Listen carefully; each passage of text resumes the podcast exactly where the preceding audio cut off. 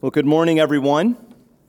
My name is Rob. In case you do not know me, I am the senior pastor here at church, and I have the privilege of opening up the Word of God with you this morning, the Word that has had such a transformative effect on Lillian's family, Kim's family, Christie's, and, God willing, Layton's life as well. So, if you would, let's open our Bibles. We're going to be in 2 Timothy Chapter 3, 2 Timothy 3. If you don't have a copy of the Bible, we will have the scriptures on the screen for you. We're going to pick up at verse 1, and I'll be reading all the way through verse 17. Here's the word of the Lord. But understand this, that in the last days there will come times of difficulty. For people will be lovers of self, lovers of money, proud, arrogant, abusive, disobedient to their parents, ungrateful, unholy, heartless, unappeasable, slanderous, without self-control, brutal, not loving good, treacherous, reckless, swollen with conceit, lovers of pleasure rather than lovers of God, having the appearance of godliness but denying its power. Avoid such people. For among them are those who creep into households and capture weak women, burdened with sins and led astray by various passions, always learning and never able to arrive at a knowledge of the truth. Just as Janus and Jambres opposed Moses, so these men also opposed the truth, men corrupted in mind and disqualified regarding the faith, but they will not get very far. For their folly will be plain to all, as was that of those two men. You, however, have followed my teaching, my conduct, my aim in life, my faith, my patience, my love, my steadfastness, my persecutions and sufferings that happened to me at Antioch, at Iconium, and at Lystra, which persecutions I endured, yet from them all the Lord rescued me. Indeed, all who desire to live a godly life in Christ Jesus will be persecuted, while evil people and impostors will go on from bad to worse, deceiving and being deceived. But as for you, continue in what you have learned and have firmly believed, knowing from whom you learned it, and how from childhood you have been acquainted with the sacred writings, which are able to make you wise for salvation through faith in Christ Jesus.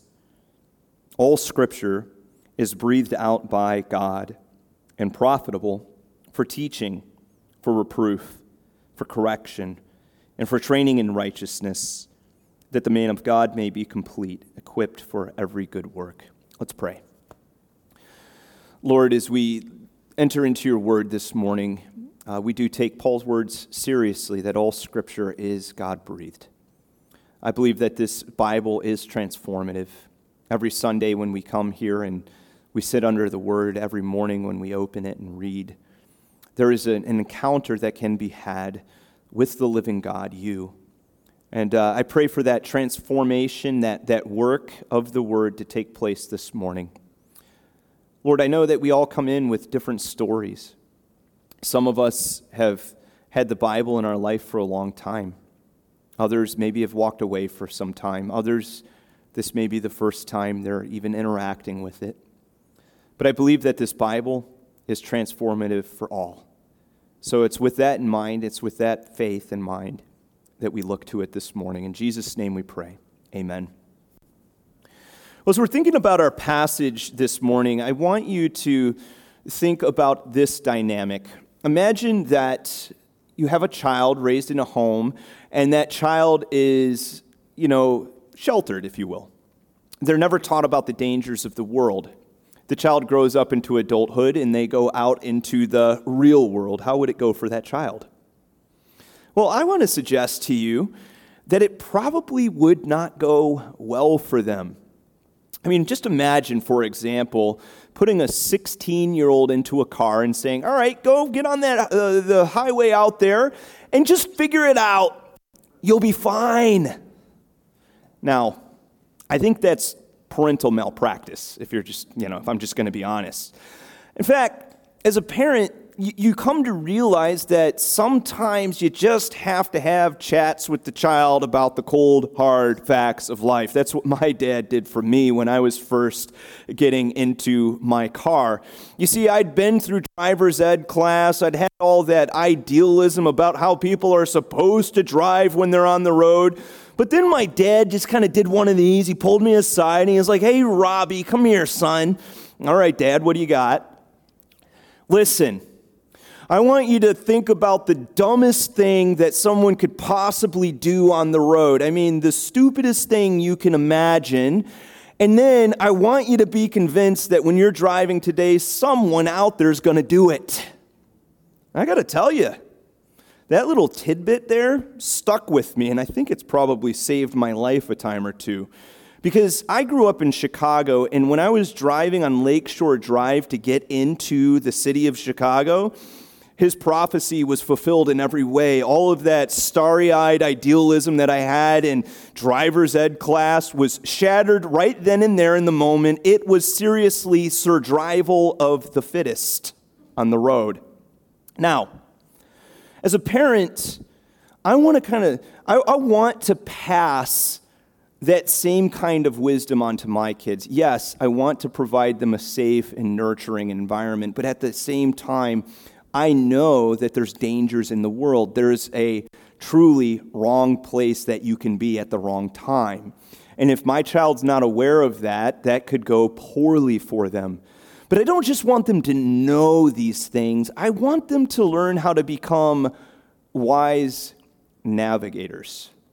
You see, wise navigators don't just know things are dangerous, but they know how to steer around the dangerous things. So then you start talking to your kids, real wisdom. You know, "Son, I want you to trust people, but I sometimes want you to verify. There are people who will be friends to you, and then there are people who will say they're your friend, but they really just want something from you. Son, you need to realize that there is things that are timelessly true, and there are also phony philosophies that are philosophy du jour. Everyone's excited about it, but it's not timeless. It's not true." Well, this is the kind of conversation that Paul's having with his protege Timothy this morning. He's talking about the cold, hard realities of navigating life as a Christian leader.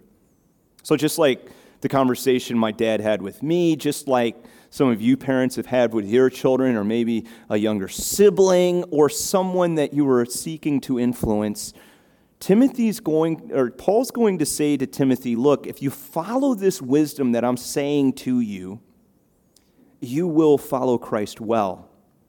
But if you close your ears to it, you might make a wreck of your faith." It's three pieces of wisdom. The first piece of wisdom, simply put, is stay away from the phonies. Now, if you look at the first 5 verses, let's just kind of take a look at that together and analyze it. We'll notice that Paul begins this message by describing a group of people who are living during the end times. If you look there, it says, "In the last days there will come difficulties," and then he starts describing how people will be in these times.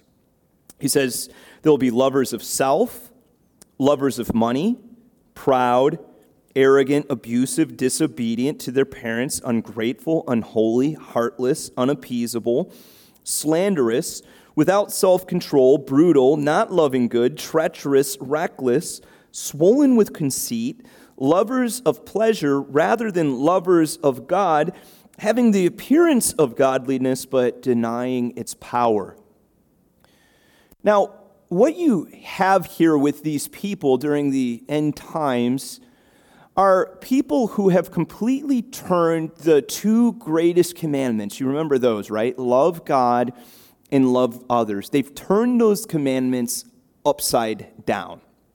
Look at the 5 ways that they've polluted or distorted love. First, you notice that these people are lovers of self.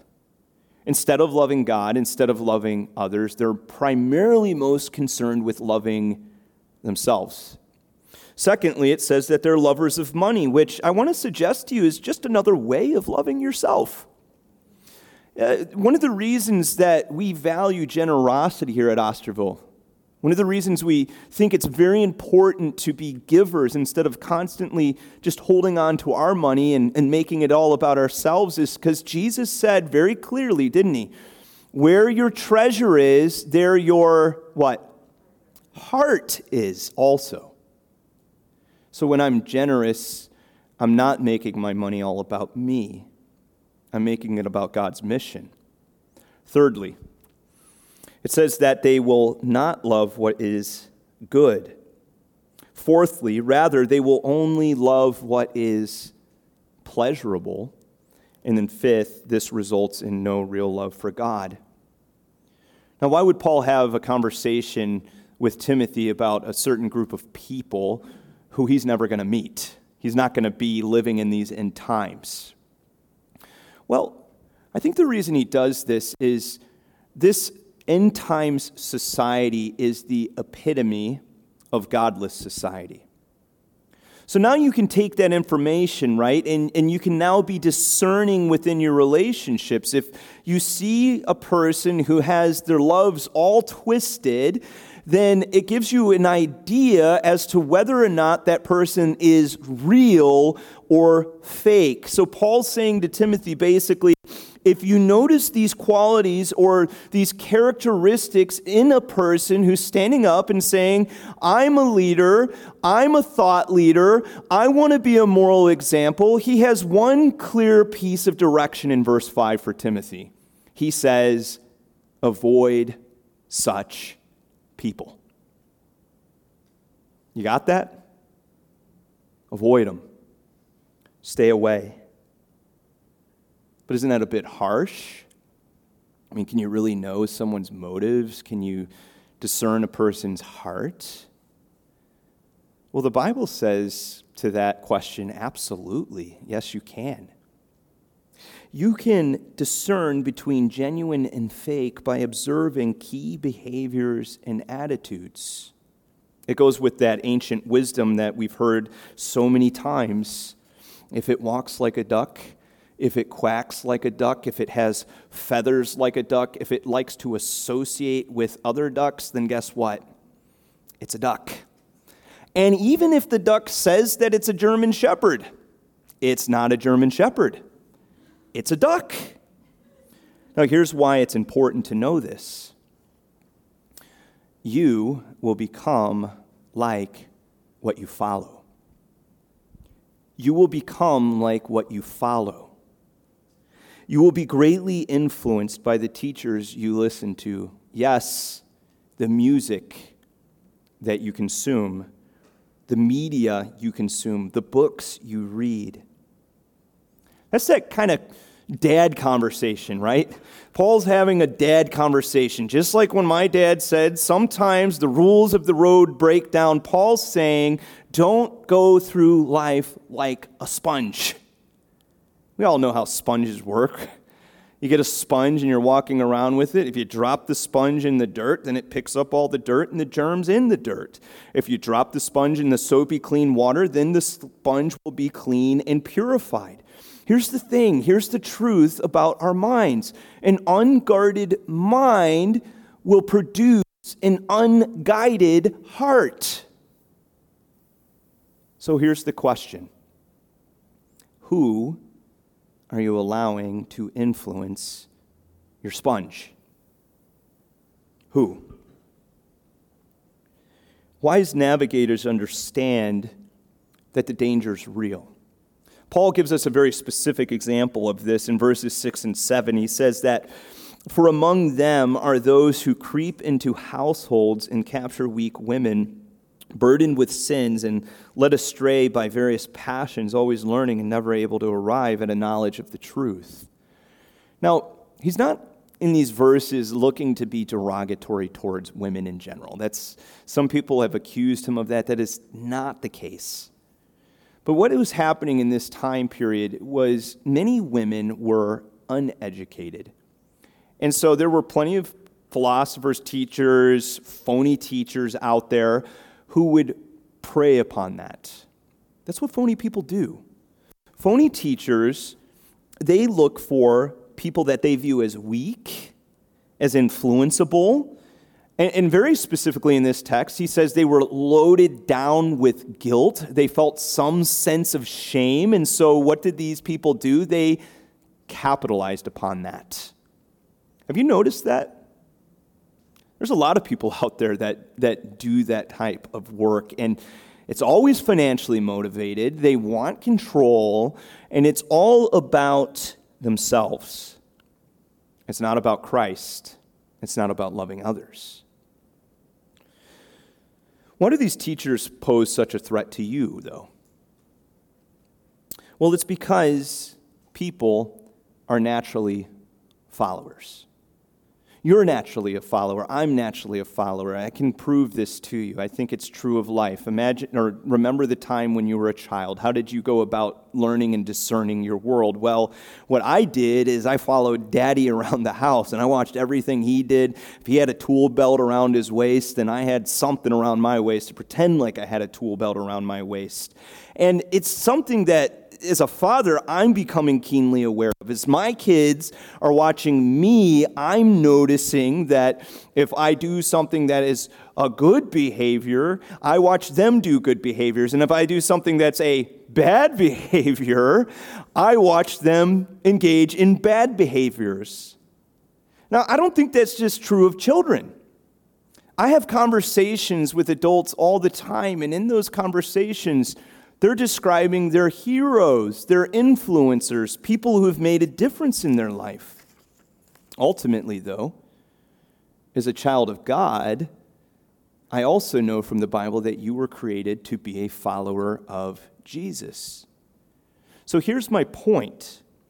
You're always going to be following someone. So the question is, who are you going to follow? Who are you going to follow? You can blindly follow, you can foolishly follow people who have their loves all messed up, or you can choose to follow someone who is closely following after Jesus. Who are you going to follow? Well, Paul knew this. And so through the scriptures, he would regularly put himself forward as a model. He'd say, follow my example. And here once again in verses 10 and 11, he tells Timothy to keep following his example. He says, you, however, have followed my teaching, my conduct, my aim in life, my faith, my patience, my love, my steadfastness, my persecutions and sufferings that happened to me at Antioch and Iconium and at Lystra, which persecutions I endured, yet from them all the Lord rescued me. Now, he's not being conceited as he tells Timothy to follow his example. It's not some false sense of self-confidence. No, what Paul draws his confidence from is this. He knows that it's good for others to follow him because he is closely following Jesus. If you wish to be an influencer or someone who leads others for positive impact for Christ, you can be confident in your example. This is what I think the Bible's telling us here, if you are closely following Jesus. And that's transferable. You're worthy to be followed in your home. You're worthy to be followed at work, in the local church. You know that anytime you're following after Jesus, you're never going to lead someone else astray if they look up to you as an example. It's going to be all about God and God's glory. It's not going to be all about you. You see, here's the point. If you're following Jesus closely, you can be confident in your leadership example. Now, let's move from that perspective and put ourselves in Timothy's shoes for a minute. You see, verses 10 and 11 will also help us as we are looking for mentors, for Paul-like figures. And as I look at the scriptures, I've come to realize that every Christian should have a Paul in their life. All of us. We all need someone who challenges us encourages us, roots for us, constantly points our direction to God, is even willing to say the hard things when it's necessary. So what kind of person am I looking for? Well, look at these characteristics, and we can see four crucial principles about what Paul's look like. First, strong mentors are sound in the Word of God. He says, follow my teaching and my conduct. That's what it means to be sound in God's Word. You're not sound in God's Word if you know the Bible really, really, really well, but you don't do what it says. Our orthodoxy must be consistent with our orthopraxy. Here's another principle. Strong mentors live with purpose. Timothy, look at how I've directed my life. Look at my pursuits. See the purpose that I've lived for. I recently saw a Peanuts cartoon with Snoopy and Linus that showed Snoopy coming to terms with purposelessness. They were playing fetch out in the backyard, and Linus was throwing the stick. And one time he took the stick and he threw it super far, and Snoopy did what dogs do. He got really excited, and he was ready to go run after the stick. But then, just for a moment, he started pausing and thinking about it, and he decided that he no longer wished to chase sticks anymore. His thought was this: I want people to have more to say about me after I'm gone than he was a nice guy, he chased sticks. Now listen, that's the kind of people that we need to encourage us, challenge us, right? We're constantly chasing sticks. There's the new, latest, and greatest thing. We're running after it. We're so excited about it. The people that I'm interested in are the ones that have said, you know what, I'm done chasing sticks. I'm pursuing things of purpose. Paul never merely chased sticks. Another principle, strong mentors lead virtuous lives. Notice the various virtues in his list: faith, patience, love, steadfastness.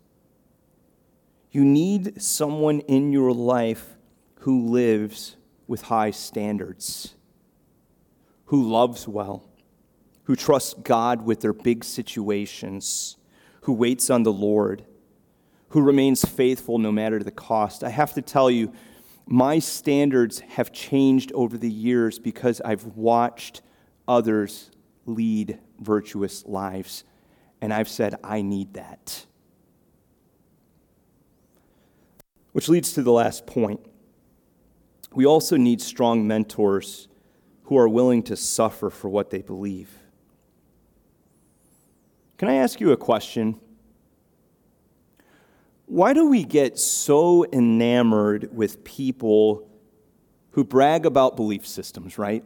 Whether it's the late-night political pundit talking about their views, or that social media influencer that's out there. They're just going on. They're passionate. They're really getting our energy up as they're talking about their thing. But why do we get so enamored with these people whose belief system has literally cost them nothing? Nothing. In fact, if you look at what it has cost them, it's all been in the positive end of the spectrum, right? They're making money off of it. If they have anything, they're getting people subscribing to their YouTube channel, getting likes. It's all popularity for them. No, what I've come to realize is that to suffer for something, you have to be convinced that it's absolutely true. So if a person hasn't suffered for their belief system, then I can't know for certain whether or not they actually believe that it's true. In fact, we're watching a lot of people who claim that they believe something, and then the second the, popularity on that issue or this issue changes, then all of a sudden they're like, I don't think that anymore. I'm with that other philosophy now. Really? Paul was convinced. He mentions three towns, Antioch, Iconium, and Lystra in verse 11. These were towns where he suffered in his first missionary journey. So Timothy was going along with him, and at this young and impressionable age, he watched Paul bear the marks of his commitment upon his body. If you want to read about that, you can look at Acts chapter 13 and 14. That's where those stories are. Don't follow someone who is unwilling to suffer for their belief system. I had a conversation with a pastor, and he told me a story that has stuck with me over the years. Just after the Berlin Wall fell, he was permitted to go into the country of Russia, and he was able to start teaching Bible study to pastors, whether it was a book of the Bible or systematic theology or whatever. Now, these pastors, they were comprised of older pastors, younger pastors, and they were just really eager to learn because they had lived under a system where they just didn't have access to good books, and they wanted to know more about the scriptures. So they were studying through the book of Romans, and anytime they came to one of those difficult passages that really make you scratch your head, and the pastors would go around the room and start getting stumped, they would pause when they truly got stumped, and then they would direct their attention to two men in the room. Oh, this pastor kind of thought that it was an odd dynamic. He was looking at these guys, and he just couldn't discern anything distinguishable about them that made the entire room turn to these two guys. So during one of the breaks, he pulled aside one of the younger men, and he said, "Why do these pastors in this room keep turning to these two? I mean, are they just the oldest in the room and I just don't know something? Are they the wisest? Why are you looking to these guys?" And the young pastor said, "No, that's not it at all. We look to them because these two men were imprisoned and tortured for the cause of Christ, and they endured. They remained true. They have suffered the most for Jesus, so for us, their words matter the most." Again, why would we follow someone whose Christianity has cost them nothing or any other belief system? You know that if you follow Jesus, it will cost you something. Paul says in verses 12 and 13, he says, "Indeed, all who desire to live a godly life in Christ Jesus will be persecuted, while evil people and impostors will go on from bad to worse, deceiving and being deceived." William Barclay, a commentator, once said it like this: "If anyone proposes to introduce into his life a loyalty which surpasses all earthly loyalties, then there are bound to be clashes and collisions." So if that's going to happen, a wise navigator wants to look to someone that knows how to navigate through the crashes and collisions. That's why we need a Paul-like figure. Well, let's move into our third piece of wisdom from here. We look at verse 13, and notice there that Paul says that there's going to be deceivers, meaning there's going to be people putting forward many confusing messages in this world. How do I make sense of that? Well, a wise navigator knows that they need a compass if they're living in a world like that. And the Word of God is our compass. So Paul's final piece of advice is to continue in the Word to Timothy. Look at verses 14 and 15. "But as for you, continue in what you have learned and have firmly believed, knowing from whom you learned it, and how from childhood you have been acquainted with the sacred writings, which are able to make you wise for salvation through faith in Christ Jesus." You see, Timothy had three great baton passers in his life. The first is he had a faithful mentor who was Paul. The second and third were from a faithful household. He had a mother and a grandmother who raised him in the Word. So literally, Timothy, from the time he could remember, was acquainted with the Scriptures. I want to say this to parents today. The greatest gift that you can give your children is to raise them in the Word of God, to teach them the Scriptures. Don't abdicate that responsibility.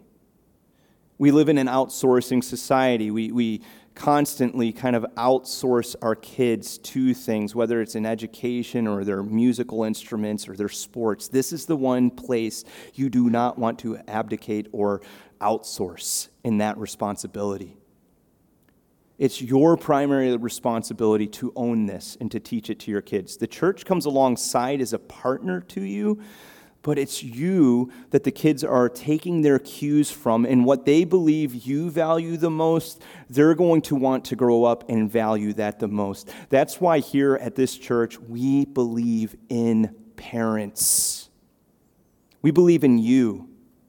I don't believe that I can organize a program that's going to be winsome enough to make your child want to walk for a lifetime with Jesus, but I believe that your influence can go a long way in accomplishing that.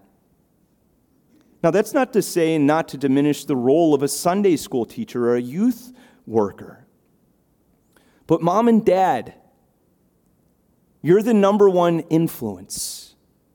Grandma and grandpa, you're really close in that influence pool too.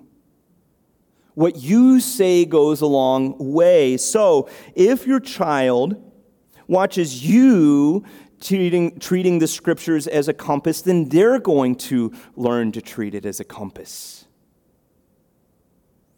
Now, why should we have such a high view of these Scriptures? Well, Paul calls them sacred writings, and notice first that he says that they're able to make you wise for salvation through faith in Christ Jesus. You know what the primary point of the Bible is?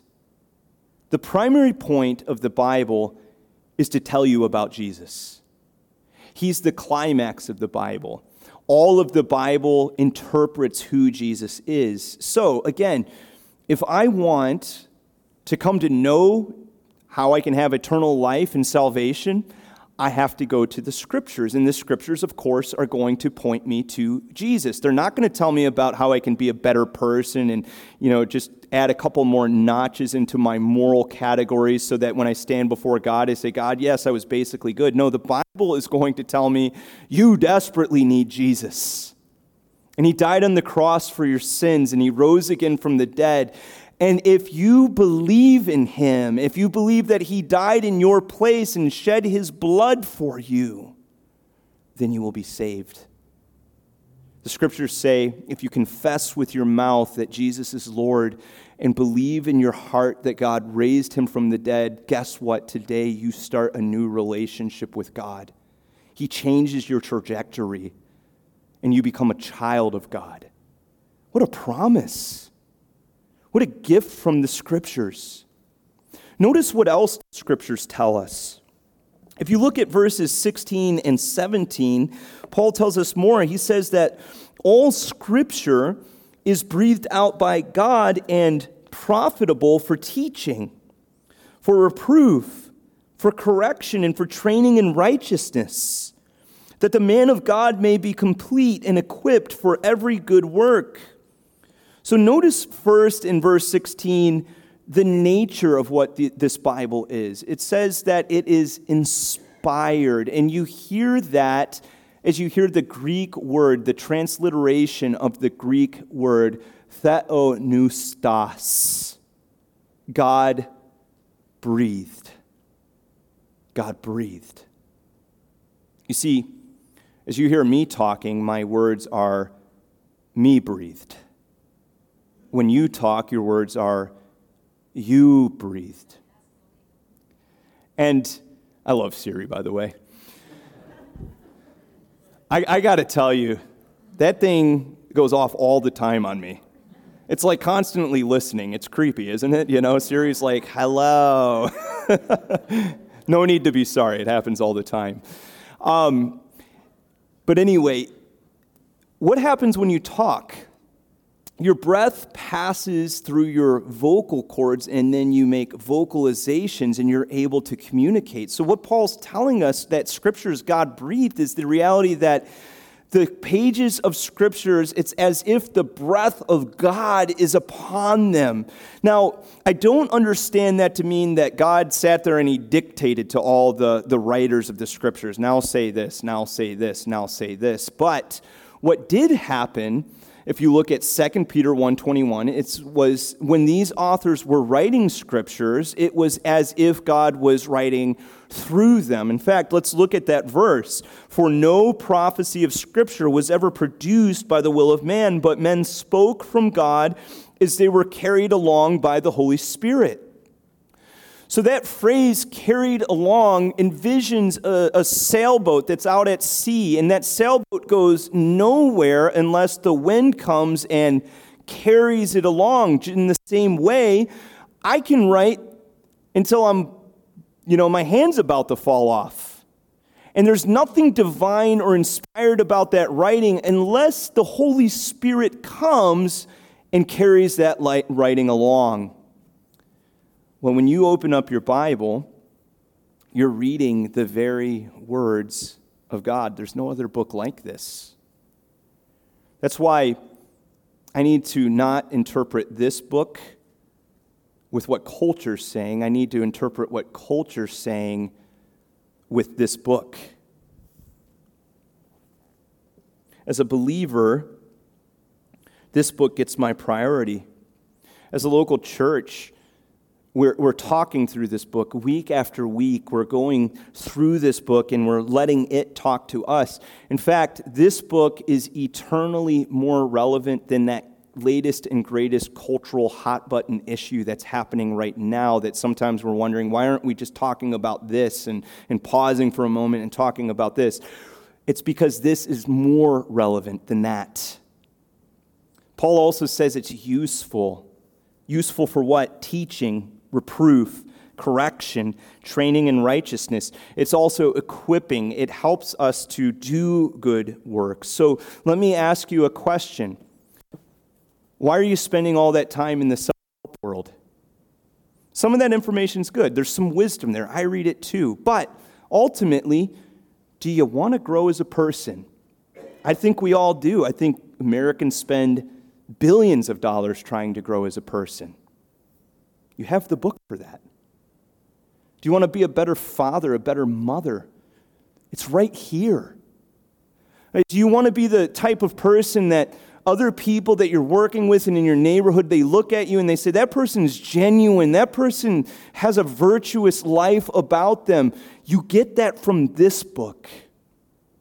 Sometimes I remember when I was holding my kids and I was thinking, what am I going to do here? I have no clue how I'm going to raise these kids. You become the kind of parent that God intended you to be by becoming more like what he tells us in this book. In every way, God has given us the scriptures to change our lives. It can change your relationships. It can change your viewpoint of the world.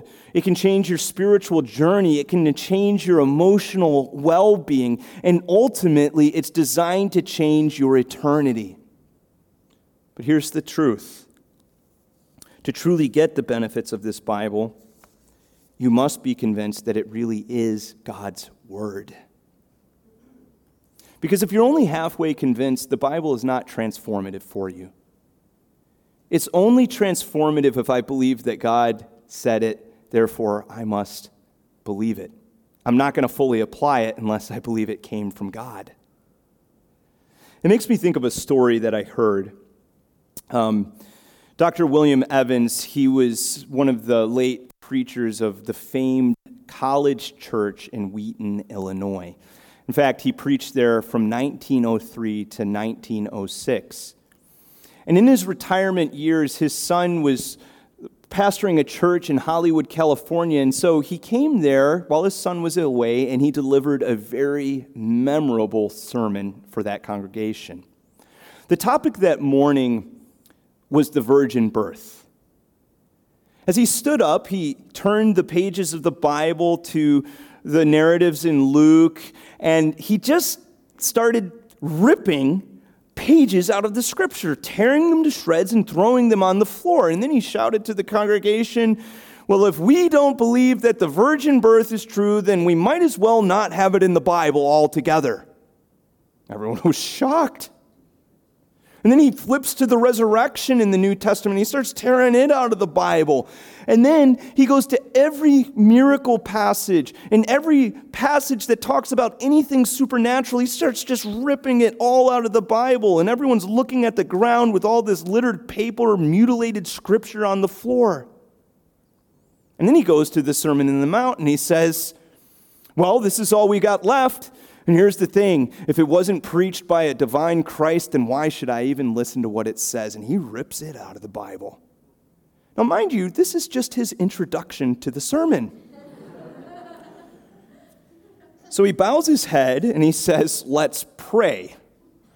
And at that moment, a gentleman in the back of the room, and he stands up and he says, no.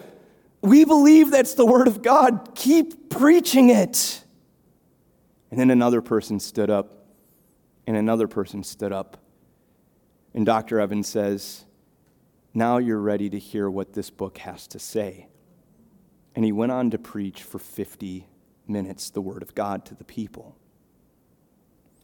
It's like that dad conversation that I had with my dad, only better.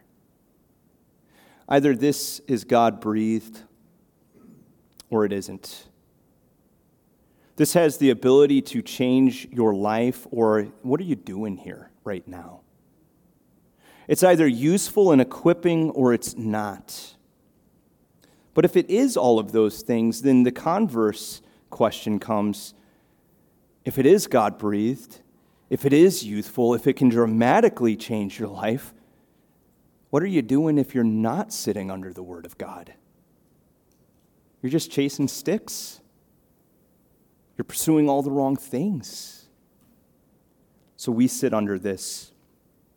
Let's bow our heads, ask God to help change our hearts through this word this morning. Father, I do thank you for the Holy Scriptures. And my request this morning is very simple. It's for the one who's here today who is hearing this word, and they're wrestling with this word, and they're saying, how can I follow that? How can I make that a part of my life? I pray right now for that one that you would give them a sense of clarity, that you are real, that you're genuine, and that you are here to walk with them in their life. I don't know who that is today, Lord, but you do. And so I pray for them. In Jesus' name, amen.